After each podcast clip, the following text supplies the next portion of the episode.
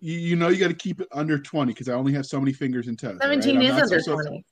I know. I'm just reminding you the rules of the game. All right. Jiminy crickets. Is that why there's only 12 days of Christmas? Because you can't count past that? I'm just saying the songwriter was a grunt and we're going to leave it at that. All right.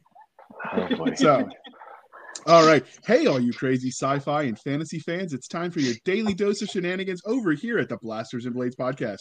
Just three nerdy veterans geeking out over our science fiction passions and fantastical fantasies. A place where magic is king, the sky is the limit, and space is the place. See, I can get the introduction right. And somebody did send us an email, so we want to address this. Why we don't pre-record that? It's because it's too much fun when we do it live and mess it up. So, I mean, we'd lose that if we pre-recorded it. And then Seska would have less to mock me about. And that would just ruin her day. No. I think she'd have plenty. I don't think that's true. Yeah. No. Robert, you were supposed to be on my side for once. I mean, I get the ladies teaming up together, but Robert, you, Etu? Yeah, sorry. This isn't a gender role. This is universal truth. Ouch. You know what? You're all fired. I'm going to dock all of your pay. Oh, no. Okay. I know, right? So, I was going to say, so we're back this week. It's airing a day early because, you know, Christmas is a thing and you've all got stuff to do, people. But we are here with our holiday fireside chat. But before we get started, we are going to let our esteemed panelists introduce themselves. We will start with you, Mel Todd, because you are right up at the top. Well, of course I'm at the top. That's where I belong. So humble, so modest. This is a family-friendly show, I believe. So universal truth. You know, I can't lie. I hate to lie. It would make my nose grow and distort everything. Hi, I'm Mel Todd. I'm author of like 30-some books. I'm in a bunch of anthologies, and my big series right now is the urban fantasy series called Twisted Luck. Katie, you take it away. Oh.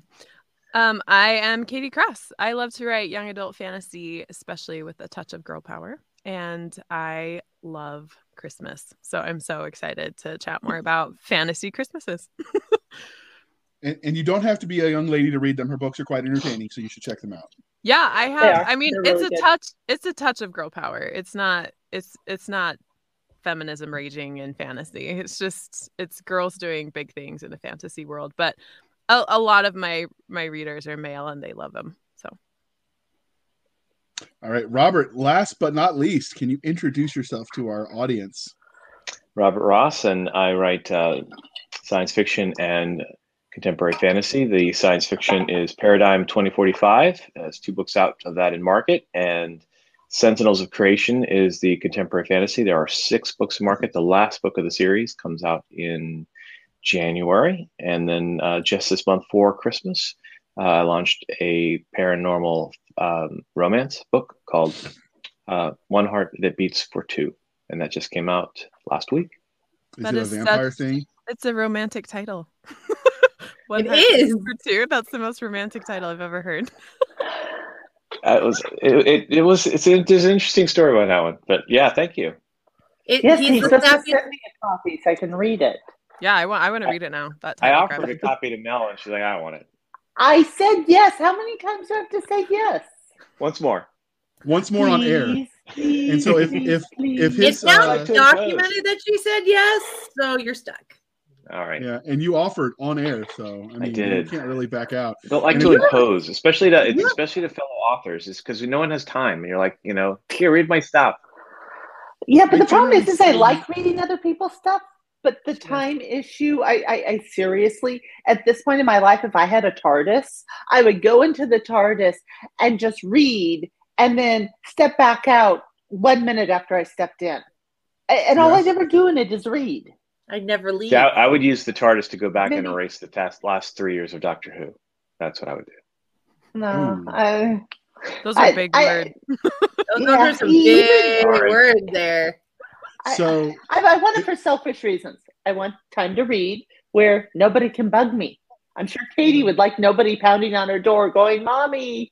Seska and I would go in and never come back. Never. So our kids would be feral. I'm with you on the note.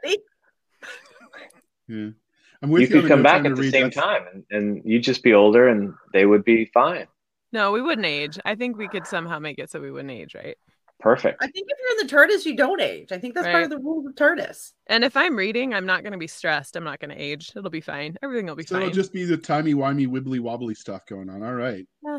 I'll be a companion. So, there you go. So if you Robert's stuff sounds interesting, everything but his urban fantasy, which he won't even tell me if it has vampires, all of that we've interviewed him about. And is it an audiobook? It is not an audiobook. Wow, was that? That's happening near your house. That was lightning and thunder. Sorry, hold a second. I'm guessing lightning didn't strike because I still have power. That's crazy. Wow. And we live right near each other. So that's weird. That's Thor saying, "Why hasn't she gotten her copy already?" Oh snap! It's all Robert's fault. It's all Robert's fault. Well, I'm sorry. So, what was your question, JR? I asked if the new one was in audiobook because I like it when people read to me. It was either not make it in time for the Christmas release and the St. Jude stuff, which I guess we'll talk about, or release in print first. And normally I do try to release in all three formats at the same time so I don't get yelled at. But this time the all of the print and ebook come out first. Okay. And also for Mel Todd's book series, if those interest you as well, we've interviewed her about all of her speculative fiction series and Katie as well. So if they entertain you, their back catalog interviews are on our show. So just dive in. So and the strange man wandering behind me is my brother going down to check on my mom. What strange man? There was no one behind you. Are you seeing things? Okay, look, my house just shook. Well, what do you expect? So do we want to talk about the St. Jude thing or leave it to the end, guys? Let's do that first. Why bury the lead? St. Jude's a good charity. Okay, so tell us about the St. Jude thing, Rob. Okay, so there's two different aspects to it. So the official aspect to the St. Jude is that a fellow author, Bryce O'Connor, is doing a book giveaway or a book discount on December 25th and 26th. And he's an author that I met at DragonCon a couple of years ago. And so he's asked a number of different authors if they would discount or make their books free on December 25th and 26th. And it's primarily on Reddit. But then those a bunch of authors agree to do it. I think there's like 400 or 200, some large number of books that are going to be available. It's still, I think it closes today in terms of how many books there's going to be. And then on those 2 days, the ebooks will be discounted, and a portion of the money from all the authors that have committed to send that to St. Jude. So for me, in addition to doing that, when I launched the romantic paranormal romance that I just launched, which I didn't want to write in the first place, but that's a longer story. I decided to go ahead and donate from the launch day through the end of the year, and couple and kind of bookend Bryce's contest as well. So that's what I'm doing. Cool. That sounds awesome. I was a pediatric nurse, and I freaking love St. Jude's. So anything to get that place some money is awesome. They are amazing. They really are. So St. Jude's does amazing stuff for children's treatment, also pediatric research, which the nature of pediatric research is slow and intensive. Yeah, and they do a lot for families. It's hard to quantify just how scary those kinds of things are, but places like St. Jude's that are supportive of families have resources, availability, like places for them to sleep, that kind of stuff. It's amazing. It's bone chilling every time I think about it. It just gives me the chills. It's so cool. They do snow globes every year, also as a fundraiser, and I always get a snow globe every year. Yeah, because I like snow globes. And so, unsolicited props to you, Katie. That's just an amazing calling. So thank you for doing that. I haven't done it in quite a few years, but yeah, I was a nurse for about 8 years, and kids are amazing. That's for sure. So, in the spirit of Moving on, poor Mel, she's hearing lots of noises in the background from Mother Nature and Father Thor.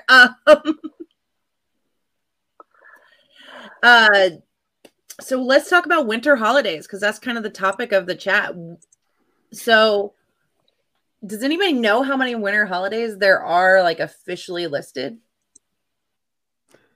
I think you told us earlier it was 8 or 9. The answer is 9. I had to look it up. They're 9. We're all cheating because you said it before the show. 9, absolutely. Don't ask me to name them. Sorry. So why do you think there are so many winter holidays? Oh, hold on. Can you name all 9? Because I'm thinking you forgot Festivus for the rest of us. No, I remember that one. Yeah. Okay. I can name all 9 if you want. Right, she's Googling it right now. No, I have it right in front of me already. There's Hanukkah, Three Kings Day, Winter Solstice, St. Lucia's Day, St. Nicholas Day, Christmas, Kwanzaa, New Year, Mardi Gras listed on this list. Yeah, that's winter. Yes, I think that's wrong. I know there's some people celebrate and classify Yule separate from solstice. So I was going to ask that. Because Festivus, they left out Epiphany. I'm horribly offended. I thought that's what happened when JR realized Valentine's. If Mardi Gras is a winter holiday, so is Valentine's. So would be President's Day. But President's Day is only in the U.S. It's true. But here's my issue: is that there's a difference between a winter holiday and a day of celebration that happens to fall during winter.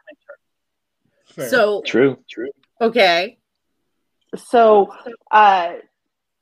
Mardi Gras is technically based off of the lunar calendar because it's a part of a religious holiday. So it just happens to fall in February because of how they count it.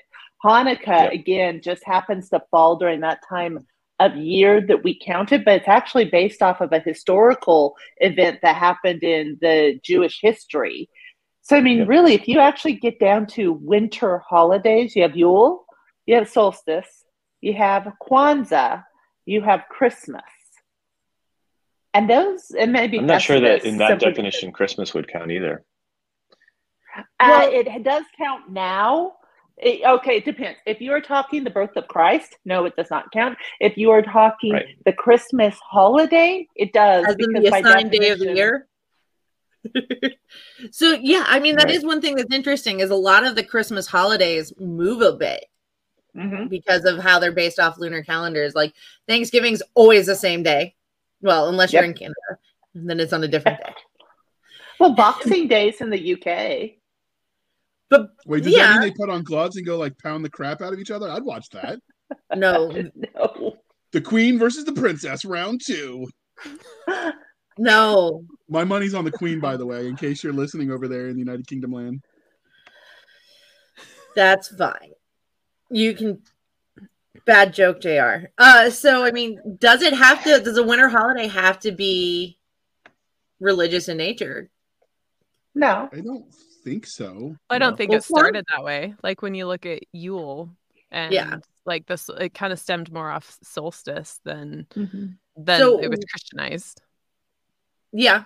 I think the reason why, I think to your larger point, the reason why there's so many holidays is because people didn't have food and were going to die. Because, like, it's not like you could go to Kroger and get a steak in November. It's like, all right. They're not going to die. I think it's more they were trapped in their houses and had to come up with something to entertain the kids so they didn't kill the children. Or each other. I mean, food storage goes back to the hunter-gatherer day. So the idea that, I mean, yeah, there were lean years, but there were also probably plenty where it wasn't the case. So I'm not convinced that, they were just all starving all winter. I know that's a stereotype you see, but...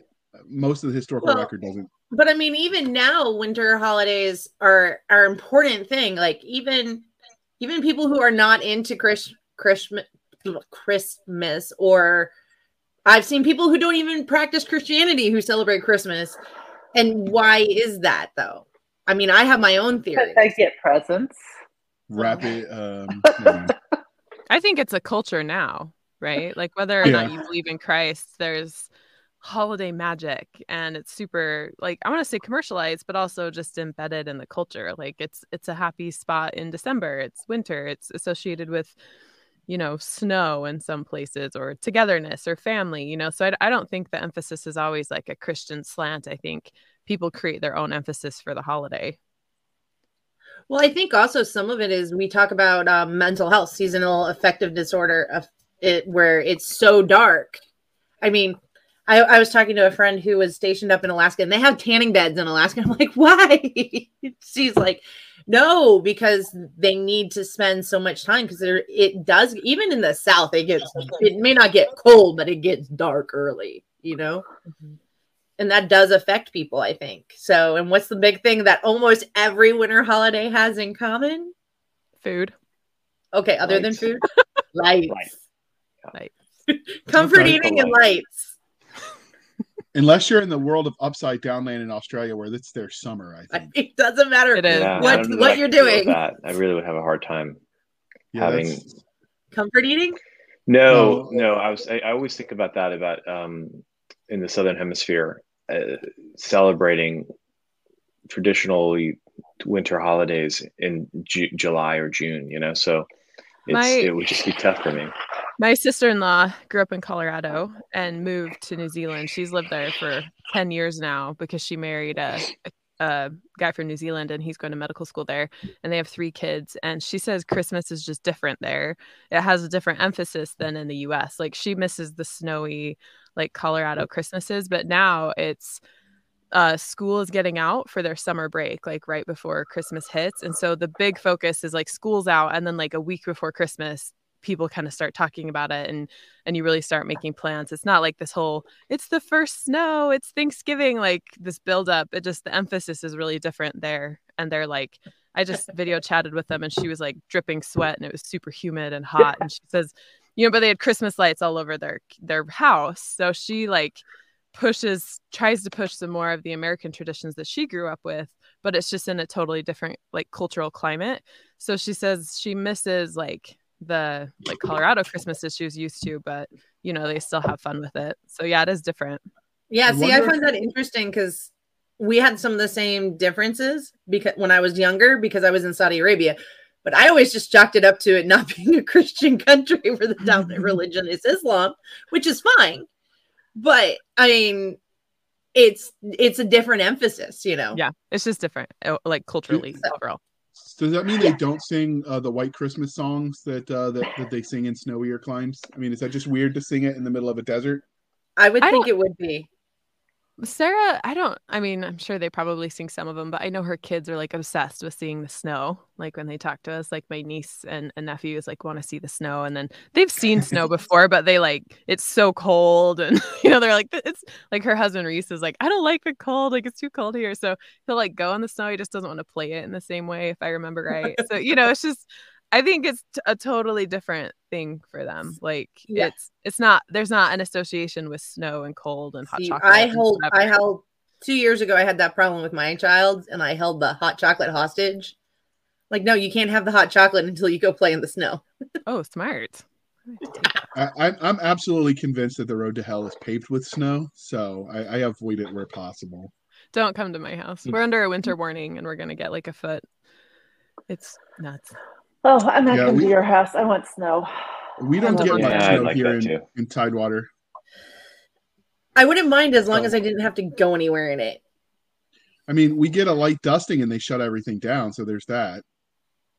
Like, it'll melt as it hits the ground, and they still close the world.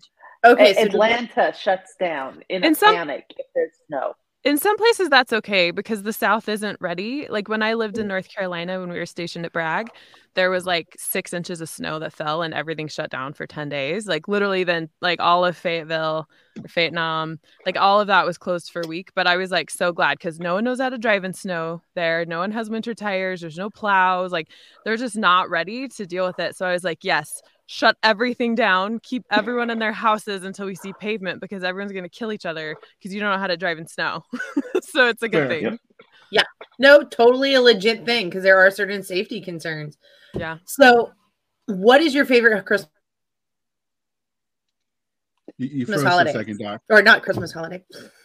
I ran out of coffee this morning. That's okay. That did too. We ran out of bandwidth. We didn't hear it. Yeah, you asked the question. So what is your favorite holiday? Winter holiday. Honestly, New Year's Eve. That for? I think it's a panel question, but New Year's Eve is always fun. It's for everybody. Katie already said hers was Christmas. So Mine's Christmas. I love Absolutely. Christmas. Insane Christmas person. Yes. And I'm usually just by the end of the year, I'm usually tired of the year. And I actively look forward to New Year's Eve because I'm a very big, I'll start over again. And so I kind of really look forward to New Year's Day to try to set my year up and really hope that either the good things continue and the bad things don't, or to try to prepare to make more good happen in the next year. So I think I honestly, that in New Year's, at least for me, tends to be more friend-oriented than family-oriented. And I love my family, but I see them too much. So, and New Year's also is the year that, or the day, the holiday where you can lie to yourself and tell you you're totally going to do everything on your New Year's resolution list. You know, because when Christmas hits and you realize, holy crap, the year's almost over and I didn't do any of the things that were on my list last year. So New Year's is sort of like your reset, like totally going to do it different this year. Exactly. And then do the exact same thing, wondering why nothing changes. Exactly. And then we complain about it on the internet because that's what you do. I mean, Cisco will tell you, I'm pretty good. I'm pretty good about knocking things off my list and making the changes I want to change. But, okay, I'm weird. Most of you know this already, so... I got to start actually writing these lists down. Maybe that'll be the difference for me in 2022. I think for me, you know, maybe that you start with that as write my goals down. I don't know. I'm kind of with you, Mel. I mean, I really love Christmas. I live in Montana and I literally live in the mountains. Like the National Forest is my backyard. So I live the Christmas story that you want. Like I have 8 inches of snow, like another 12 coming. I have a wood burning stove as our sole source of heat. Like I kind of live the dream for Christmas because I'll be writing and it's snowing outside and I have a fire crackling. But, and I like that Christmas offers an increased opportunity, like spend time with family and focus on like being together. But I really like the sense of a new beginning and a new year. I don't actually set New Year's resolutions because I'm one of those people that it's like, if I wanted something to change, I'm not going to wait for a day to tell me to do it. Like, I'm just going to start right now. But I like planning for the like upcoming year. I like thinking about what books are coming out and the possibilities that lay in the new year. So I'm kind of torn between the two. I think I like the sense of possibility in New Year's Day, and I like the togetherness and closeness of Christmas Day. See, the last time I set New Year's resolutions, the world went to shit.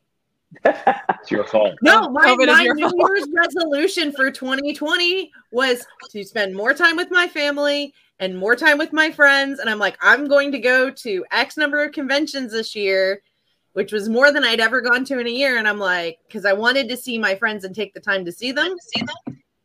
And then everything got canceled. Mm-hmm. Yes. But I made new friends that year, like Katie. Yeah. Creative problem solving. So the other part of the holidays that makes it somewhat difficult is they can also be troublesome for some people because, you know, sometimes when you have traumatic things happen, and I'm not even just talking about war, just in general, when it happens near a holiday, that sort of gets cemented in your mind even more because it's almost like the world around you is a constant reminder. So I know some people, holidays are difficult. So that's also something that factors in. But Doc, I think you had a more targeted. Yes, I did have a little bit more targeted. But yeah, I mean, I think some of it is we give ourselves a high expectation of what to accomplish during the holidays. It's all because of the Hallmark Channel. They ruined it for everybody. Have any of you, but I mean, it's a decent segue into the question of, have any of you created a holiday story for your universes? This is me pointing at Katie. I want to know what you're thinking about it, Mel. Oh no, it's just you did a lot of holiday stuff in your writing, just in how the girls celebrated the various holidays. So that was a lot more prevalent than what I think I've done. Technically, I was supposed to write a holiday story. Oops, didn't make it. But they're still just our same holidays. Yeah, you wrote different ones. So I have a really strong Wiccan influence into my witches. I'm not Wiccan myself. I love the community. I think they're really cool in what they do. But I write a world of witches. Like, everyone in the world is a witch. It's just part of who they are. Well, I'm starting a new series where not everyone is a witch. But part of that is I researched a lot into, like, Wiccan traditions, and then just kind of pulled some ideas from those, like Samhain and Yule was my big, like, holiday one. So I have, like, sort of gently worked some of these into the books. Like, on Yule, they're burning a Yule log. They're celebrating the winter solstice. It's snowing outside. They have, like, wassail or different types of, like, cider, that kind of thing that they're drinking. So it has some callback to what we experience. So I think my readers can have a sense of, this is familiar, this is like me, but it's a little different. I do have, like, some stories that I wrote that happened during Yule in my world, but I've never published them. I should go find them. It was, like, a celebration that happened at the castle during Yule, and it was some kids that were, like, getting into trouble. So for me, it just pulls heavily from where our traditions actually stem from, and it kind of stays within that witchy kind of area that kind of kept it all together for my brand. So what is it about that that appeals to you, the witchy thing? A lot of my books, especially, like, my fantasy, they draw heavily from wild places, right? Like the outdoors. Like, I have this giant magical forest called Leadham Wood. There's like the Saltude jungle. There's just a lot of, like, what we see here but amplified with magic. So it's more dangerous but more beautiful. And because my fantasy draws so much from these wild places, I wanted to kind of like have that world centered around those wild places, because they have magic, but they don't have technology, right? So I tried to pull from what the Wiccans already have, because Wiccans have such a close draw to the earth. Like, so much of what they do is keeping them close to nature and themselves and earth. And I felt like that stood really strongly with the characters that I wanted to represent in these wild places on Alcara, their world. Okay. Okay. So, does anybody else, Mel? You said you started somewhat of a holiday in your story. Not started a holiday. More like I was going to write some, and probably still will, but I was going to write a couple short story novellas, sort of things, probably novelettas, just to do Halloween and Christmas and Thanksgiving and stuff. More is, hey guys, I'm still writing the book. Look here, read this while you wait for me to finish the next thing. I still have to do that because, yeah, I need more hours in the day. Did we mention time issues yet? How about you, Robert? So, if the question is, have you created your own holiday? No. So I generally use kind of what people are familiar with, either pop culturally. So I have some references to Festivus, which I'm sure JR appreciates. But for the most part, I do have in several of the books a reference to Christmas. It's like Katie, it's my favorite holiday of the year. And so some of my characters have, poignant events that happen around it. One set of characters. There's the one book, Sentinels of Creation novel and that's actually when you and I really started talking, and I was reading it. And I messaged you and I went, I don't normally ask this, but where the hell do you live? Because you had so accurately described what happens every year in Roswell that I was like, there is no way he doesn't live in Roswell. This is too creepy, too fun. Yeah, that was that was a fun one because I got two different people writing me, people that were actually that lived or had lived in Roswell, wrote, and I guess for people who don't live in Roswell are watching this podcast. So prior to recently, we had a mayor who'd been mayor for like forever, and he would in the town square would get decorated for Christmas, And he would read Night Before Christmas in a little gazebo in the town square. And then Santa would show up on a fire truck.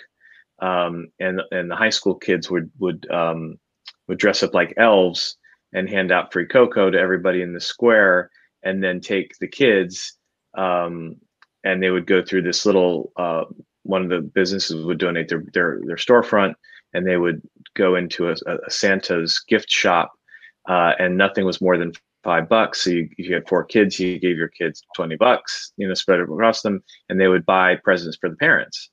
And the elves, the high school kids, would take them around. So, I mean, it was dripping with Americana, right? So these are the things that like Norman Rockwell type stuff.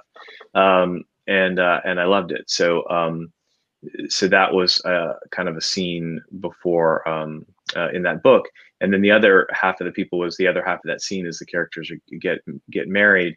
And I'm a huge Rankin-Bass fan, which just tells you how much I love Christmas.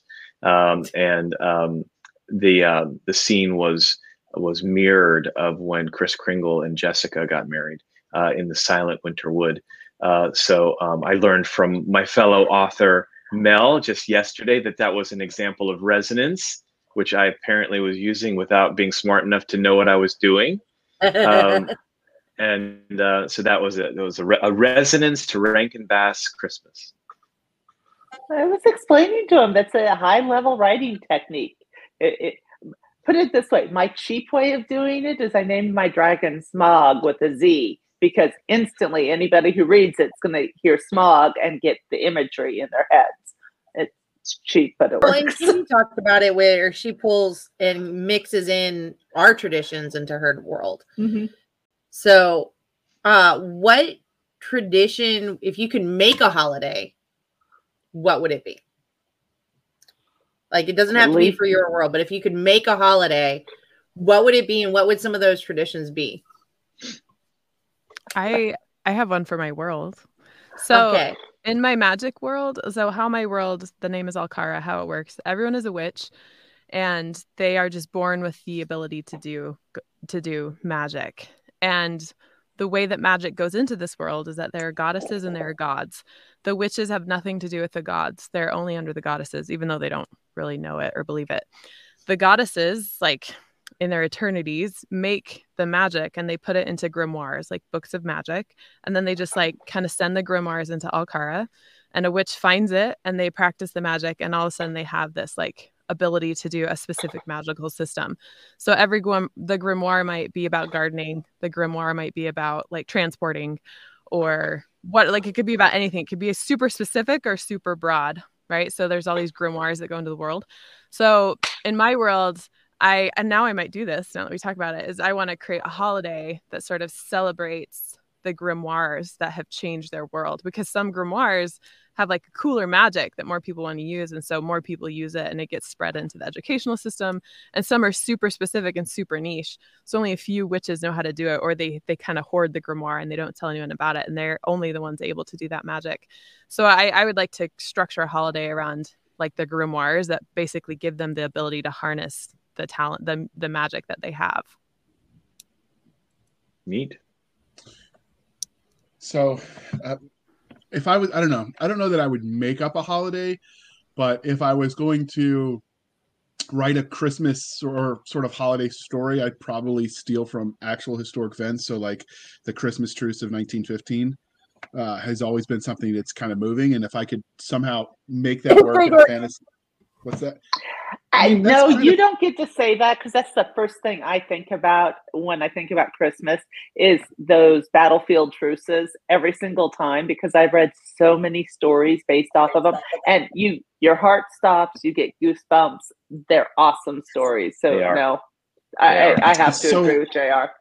But it's also the ultimate act of humanity, because I mean, in the middle of a war zone, like there's that unifying. I mean, in this case, it's obviously because it was Christian nations at war, it was Christian holiday, but their shared culture was so strong that even in the middle of a war, they could stop for just that moment and just embrace being human together. I mean, sure, they tried to kill each other yesterday and they'll try to kill each other tomorrow, but for that like moment, it was something else that sort of rises above. And then on top of that is that first person that sticks their head over the parapet and says, yeah, let's do this thing. I mean, he doesn't, or she doesn't know that they're going to get their head blown off, that the other side is going to reciprocate. And so, I don't know. There's something about that that's moving. You were going to say something, Mel. It's one of those stories where I could actually spend a lot of time discussing, because my argument has always been, it has very little to do with Christianity, because for the most part, these are people that they have no skin in the game. They don't. That they're being told by the people who control the people who control them, you're going to go here, you're going to shoot these people. Okay, they don't have the option to say no. Most of them were very low education. They tended to be farmer stock. They tended to be thousands of miles away from anything that was familiar. And so you have one person starting to sing Silent Night, which is one of the most iconic Christmas songs. And it's one of the few songs that actually originates in a different language, but you can sing both languages at the same time, because you can sing Silent Night in English and Silent Night in German, and the beats match. The words are very, very close together. And I think it's one of those things that it brings a sense of home and peace and familiarity that really will cross all boundaries. And I don't necessarily think it has anything to do with Christianity as much as it has to do with the idea of home and faith and knowing that the person that you're opposed to is just like you. And that's probably why those stories always get me so greatly, is because they transcend anything as constraining as religion. Does that make sense? You can tell I think about this way too much. No, the reason I invited you. So that does make sense. The only reason I mentioned the Christian thing is it just happened to be a Christian holiday that they were pausing for. But the story could have worked if it was, I don't know, Katie's insert Wiccan grimoire holiday. The story could have still worked, because it was the point of the story. I mean, the point of what makes that moving isn't the holiday it's centered around so much as that moment of shared humanity. Well, I think that a little bit of it is the only reason I think that it could have been a different holiday, right? But it would have to be, for me anyway, the reason why it was so perfect in that time is there's a dichotomy between what was happening in the holiday and what's happening in the war that was so stark that it broke through whatever barriers humans put up to deal with things as horrific as war. So you're celebrating the most vulnerable, a baby who is, according to the faith tradition, right, the Prince of Peace, and you're killing people, which is totally not what he would be digging, right? Yes, agreed. And so you're just, how do you reconcile that? How do you reconcile in your little trench that you've got, you're singing hymns because, Harry Connick wasn't singing then. So you had hymns, and then you had hymns on the other side, and all of those hymns are all talking about one of the faith traditions that's based around peace. And then you go, well, let's go kill some people. It just doesn't make sense. So I think that just shattered your ability to kind of separate from, suspend disbelief, if you will, that this is like what I should be doing. And I think that Mel's completely right. The people that they're looking across the trench and go, I have no beef against this guy, or this, this just what has he done to me? Nothing. And see, it's really funny because we could easily, granted, this is one of those conversations that's probably better at a bar, all of us with whiskey or everything's better in a bar. That's why I'm there all the time. But start discussing how we actually do things that are so anti what we would do in normal situations. You can get into some really interesting things when you look at crowd, how politics, how religion can actually start to affect what you do. But that is a different discussion, not the whole warm, fuzzy holiday stuff. Oh my God, I think way too much. Come on, Mel, or Seska, take control. You're letting this get out of hand. Jeez. I'm sorry. No, not Mel. I was saying Seska. Crack the whip, Seska. Get us back in line. I have lots of, so my sister-in-law crochets. And so she's been crocheting us all stockings, partially because when I was a kid, my mom made my brother and I stockings that have our names on it and everything else. So she felt like she had to make everybody else stockings. So we all have these big, huge knit stockings that we have to try to fill up. No, those things are evil. I've made one. They grow. I swear they grow. So, okay. So sorry. I heard I now have the Stormfront Mel had.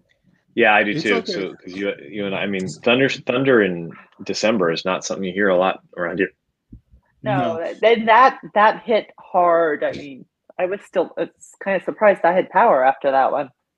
So shy of actually just putting modern holidays that we would know them into your stories. So for whatever reason in fantasy, whatever land, they still celebrate the birth of Jesus.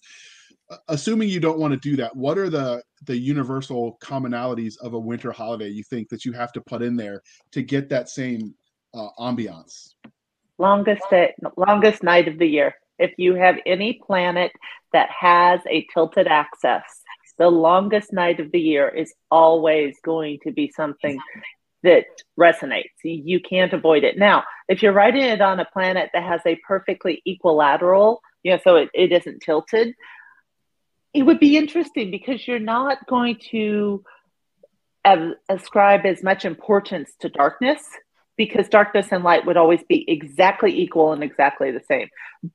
But it's always been cold and it's always been the darkness are the two things that I think most holidays in the winter are about pushing back against. And that's why you have the solstice and Yule is more of the whole, we have reached the zenith of the dark and now we're going back into the light. Right. And you can't have, I mean, otherwise it's just a holiday that happens at that time of year, like Hanukkah. Hanukkah has very, very little to do with winter, partially because, well, it's from a Mediterranean country that winter didn't exist the way we think of winter here in North America. But Yule originated up in the Northern Hemisphere. Probably, good Lord, Yule's going to be mostly Germany and higher. So you have very cold, very dark. And if I remember correctly, a lot of the things that we associate with Yule originated during the Dark Ages. And for those of you who don't know, besides the fact that I'm a trivia geek person, is that the Dark Ages were actually a mini ice age. And so it was very cold and it was very dark. And that coldness actually went down much further than what it does today. And so cold is deadly when you don't have these wonderful things called power and heated blankets and stuff. You got anything to add to that, Robert? I see you looking deep in thought. No, it's just I usually look deep in thought when Mel starts expounding because she has cool things to say. There's a reason we keep her around. It's not just the hand massages. That's because I smoke meat and have good whiskey. That too. She teases us with her food pictures. So what about you, Katie? When you tease me, I eat them. Don't brag. Nobody likes a braggart. So Katie, when you write this winter holiday in your fantasy world, what kind of things are you going to incorporate into it when you finally put it together? I really kind of stick to the basics, just the cold snow and being bundled up inside and crackling fire, like all those kind of generalities that I think at least people in our corner of the world associate with Christmas, the like being cozy inside where it's warm, when it's really cold and snowy outside. Those are the things I kind of like to read about.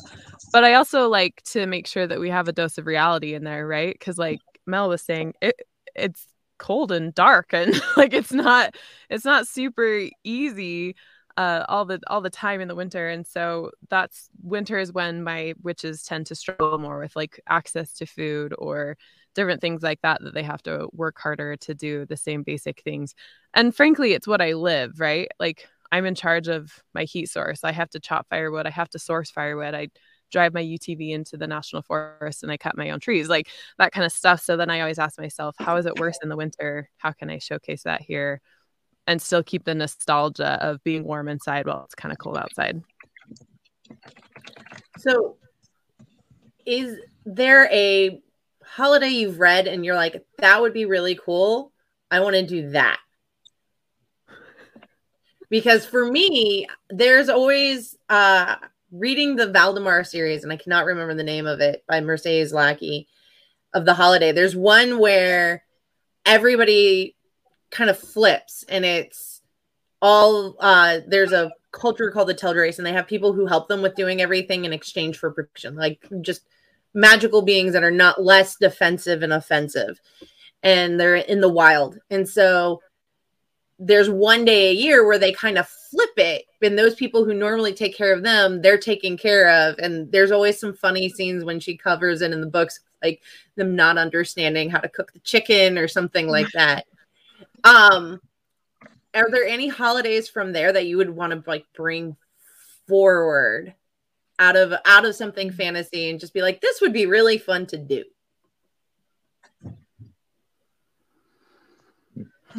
Well, now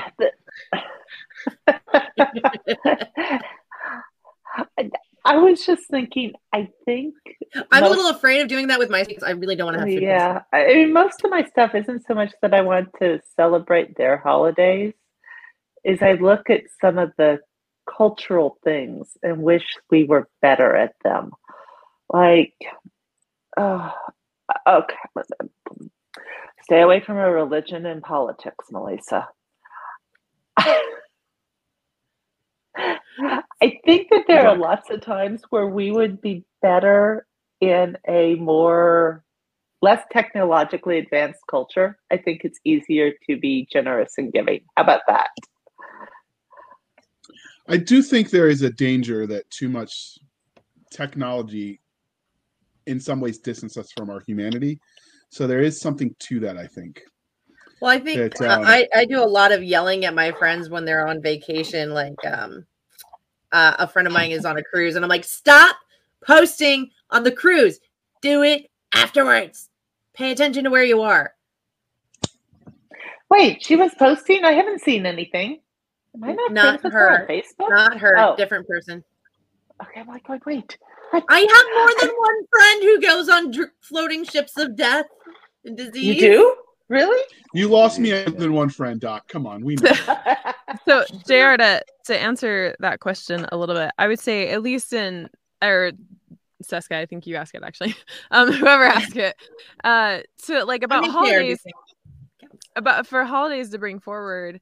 I mean, I'm trying to think through all the books that I've read and like the different holidays I'd want, but so many of the holidays that I have my witches celebrate are just so based in ours as well. Like Samhain, which is, it's spelled S-A-M-H-A-I-N. It's actually basically the Halloween, like, right? It's a day of celebrating their dead and honoring ancestors, which is like Dia de los Muertos or All Saints Day or Halloween. Like, it's all sort of the same. It just rings in a different way with a different emphasis and a different feel. So I actually think it would be fun to pull forward some of these other celebrations of the same basic thing at the same basic time, and then just feel and see how they're different. You know, like, well, this is what, like, we have Halloween and there's a lot of sugar, of course, in the US, and there's like costumes and whatever. But over here, it's like a more gentler celebration with Samhain, where it's more actually about the ancestors, or Dia de los Muertos, like that kind of stuff. I think it's interesting to bring forward what we already have and then see how it's done differently. See, and that's an argument I had with somebody. My day job company recently gave us some extra days off, and I was looking at these days off going, don't care, don't care. The one that I think should be a global holiday, and this is me saying a global holiday, is I think the Day of the Dead should be a global holiday, because I don't care what you believe, what religion, what ethnicity you are, all of us have lost people that we love. And I think that we should set aside one day a year to actually focus on the losses in our hearts, be it friends, be it family. I think that that would probably would be one of the best global holidays to have, is to give all of us a day to mourn, to talk about what we've lost and what we've gained. I love the idea of a day celebrating death, because I personally feel as Americans, we treat death too much as the enemy.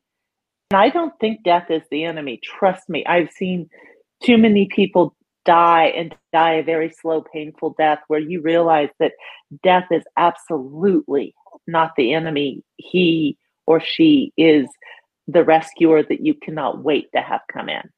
So that's the holiday I want. I want a global day of death that we celebrate death. Well, it would work in the darkness of winter as far as it goes.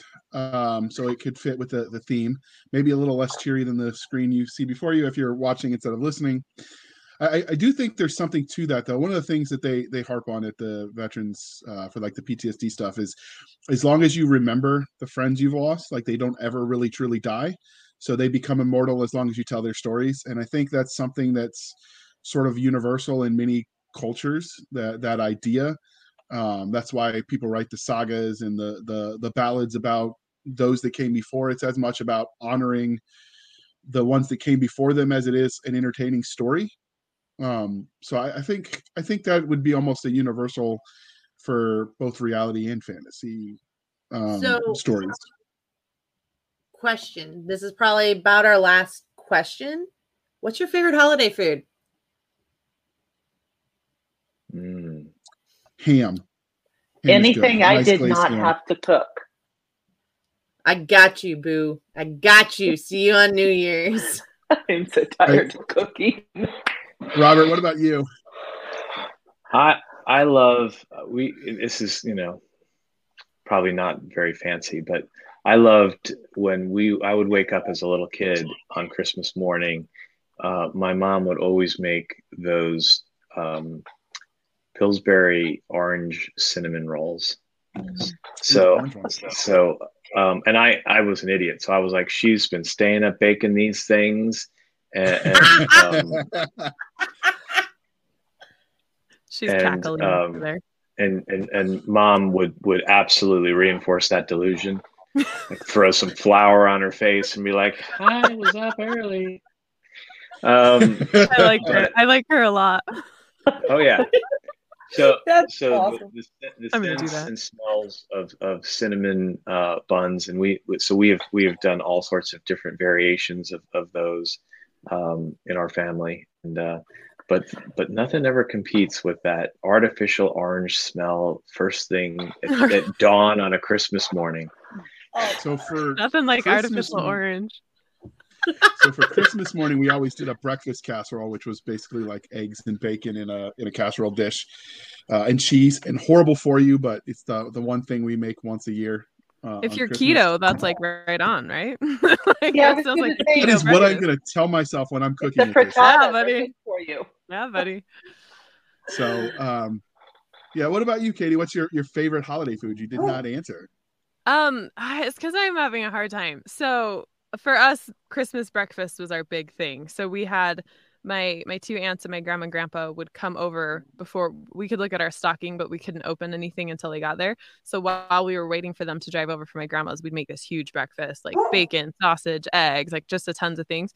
And then we'd eat it and we'd go open presents. So I have really strong associations with breakfast food and Christmas for that reason. But yeah, I don't know if I can narrow it down because I'm a big drink person. I don't drink alcohol, but I love like different ciders, different like chai lattes, like a lot of different drinks. So for me, it's less about food and more about the beverages. Like, what am I drinking?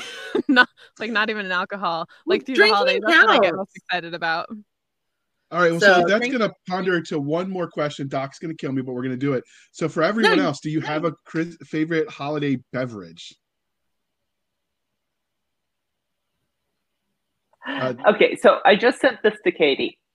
There is a company in England called Belvior, and they make cordials. So they come in these really tall bottles, and they're basically a concentrated drink.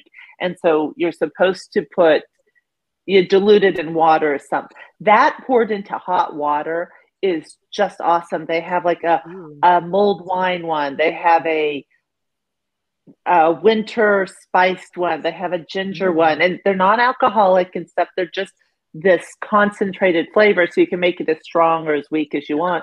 And then if you're like me, you add rum or vodka or something else to it. But they're really good because it's kind of like apple cider, but better. Because it's berries and spices, and they just weren't in England. They're hard to get a hold of over here. I'll try those. What about you, Robert? Favorite beverage? Okay. I think that it would probably be like an Irish coffee. So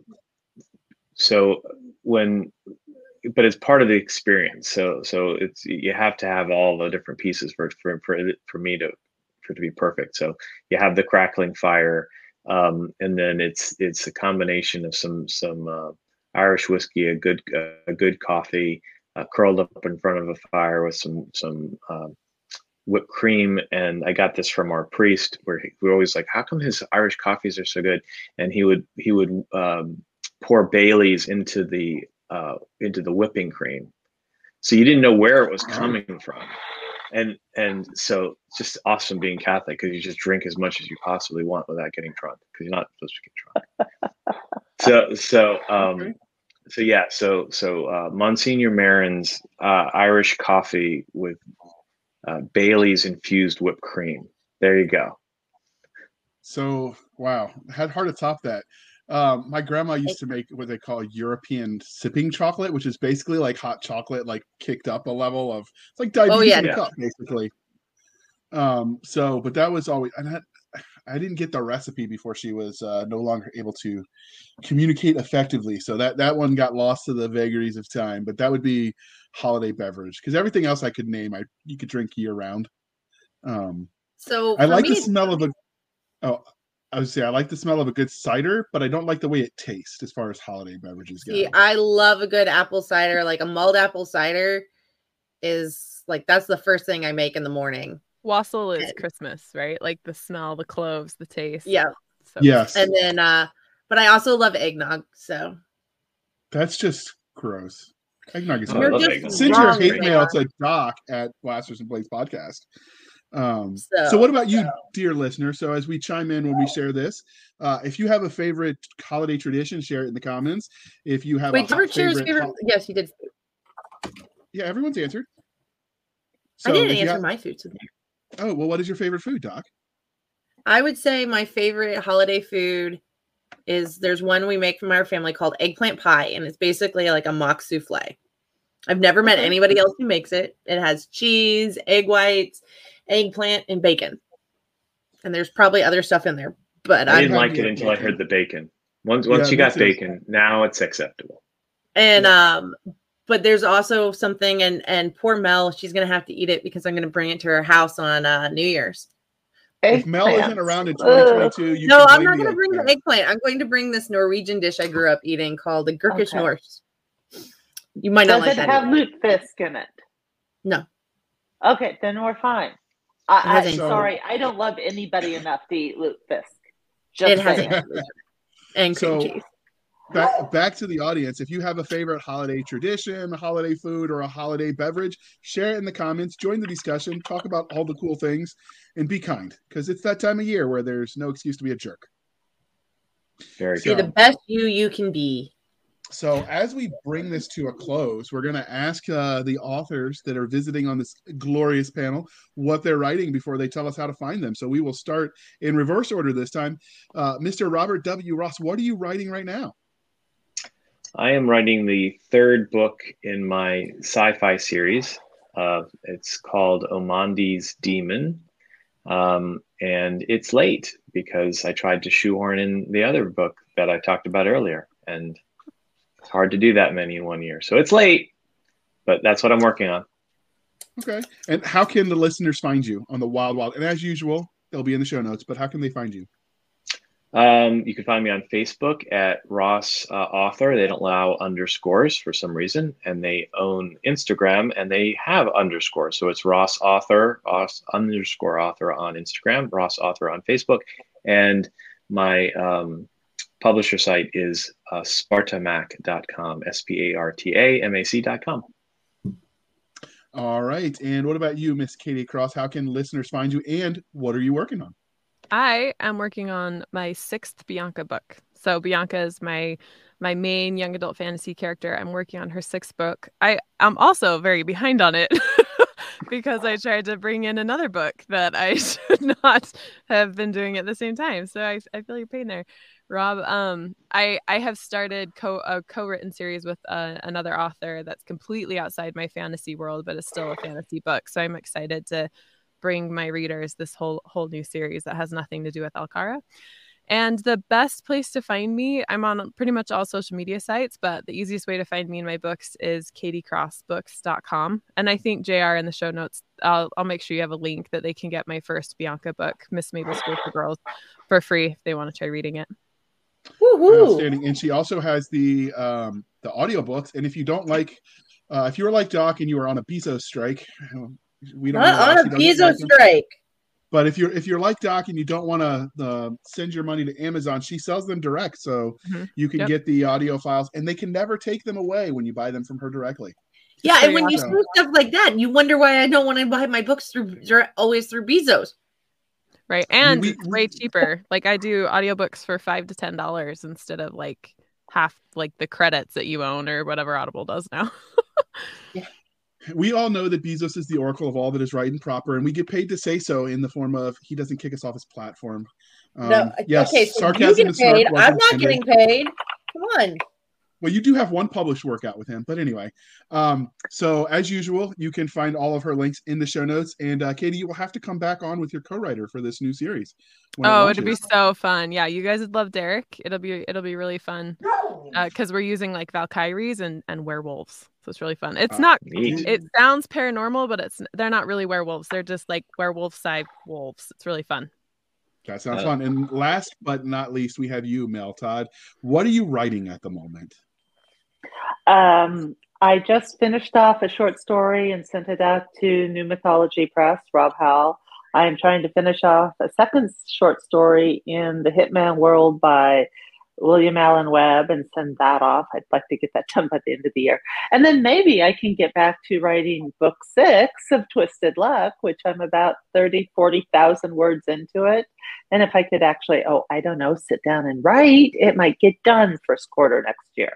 Maybe. The problem is that even if I get it done by like the end of February, fingers crossed, it's still another month and a half to get through betas, editing, cover, formatting, and then get it up. So finishing the book still means it's usually 2 months out. Fair. And as usual, her show notes or her contact information will also be in the show notes. And I think that thunder that you heard at the beginning, dear listener, was actually Thor telling her to get to work. Her readers are waiting, and this is just not acceptable. It's not. I'm sorry. Life and its vagaries is keeping me busy. So unfair. I didn't do it. I blame Seska because when in doubt, we blame her. That's just what we do here. And you this one, I can't. I'd love to, but yeah, no, she's not at fault. All right, we're going to do it anyway, because why not? So you can find us on Twitter at twitter.com/SF_fantasy_show, CR Foxtrot_fantasy_show. You can email the show at blastersandbladespodcast@gmail.com.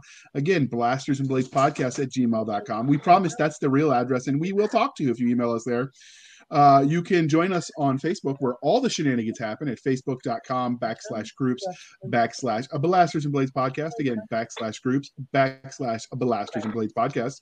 You can support the show on our website at anchor.fm/blasters-and-blades, anchor.fm/blasters-and-blades, where you can also support us on a reoccurring model, much like Patreon if you're familiar, or you can support the show at buymeacoffee.com/author J.R. Hanley. Again, buymeacoffee.com/author J.R. Hanley. Be sure to put in the comment section that it's for the podcast, and I promise I will keep my co-host Nick Garber, who really does exist, we promise, and Doc Seska duly intoxicated. They will drink until their liver surrenders. Never surrender. Drinking good for the liver, though. Yeah, you're like cleaning it or something, right? I don't buy that. Well, it depends on what you're drinking. Pickling it, I guess. This morning I'm drinking herbal tea, so it's good for my liver. Okay. I'm choosing to believe that. That's new news to me, and I'm choosing to believe it. So just ignore all of Katie's medical advice, nurse school. What do they know? We know that alcohol is good for you, all right? RNs don't know anything. Nothing. So one thing I learned from everything history, the doctors don't know, which is a lot. Except for how to talk to patients. That's what we know. One thing I learned in history from Ben Franklin is beer is proof that God loves humanity. So if it was given to us by his deity, then it must be good. So drink more beer and dogs. Beer and dogs. Yes. Beer and dogs. And bacon. Second the dogs. And bacon. And bacon. It is amazing. Beer, bacon, and dogs. There's the name of a next book. Someone write that. Yes. All right, we will buy. If you write that, come. We want to talk about it here, and we'll even let Robert Ross co-host that episode. So, people. All right, that'll be a mess. Have a happy holidays. Enjoy the year. Don't do anything too stupid. Are we going to do any of our normal closeout, or are you going to just yabber? I mean, I guess you can talk, but I wasn't sure your internet liked you that much. It likes me more than you do. Wow! Well, thanks for this chat. Woo! Get a little spicy up in here. It's always so bad. Spending some of your precious time with us. For Nick Garber, who is doing his job to keep things safe. J.R. Hanley, I'm Suska. This was the Blasters and Blades podcast. We hope to hear and see from you guys more in the future. And I hope you enjoy your holiday, no matter what it may be. And if you're eating pineapple on pizza and you post it in the Facebook group, I will give you mad props. And please stop sending me those pictures. I don't need them in my inbox. Jeez.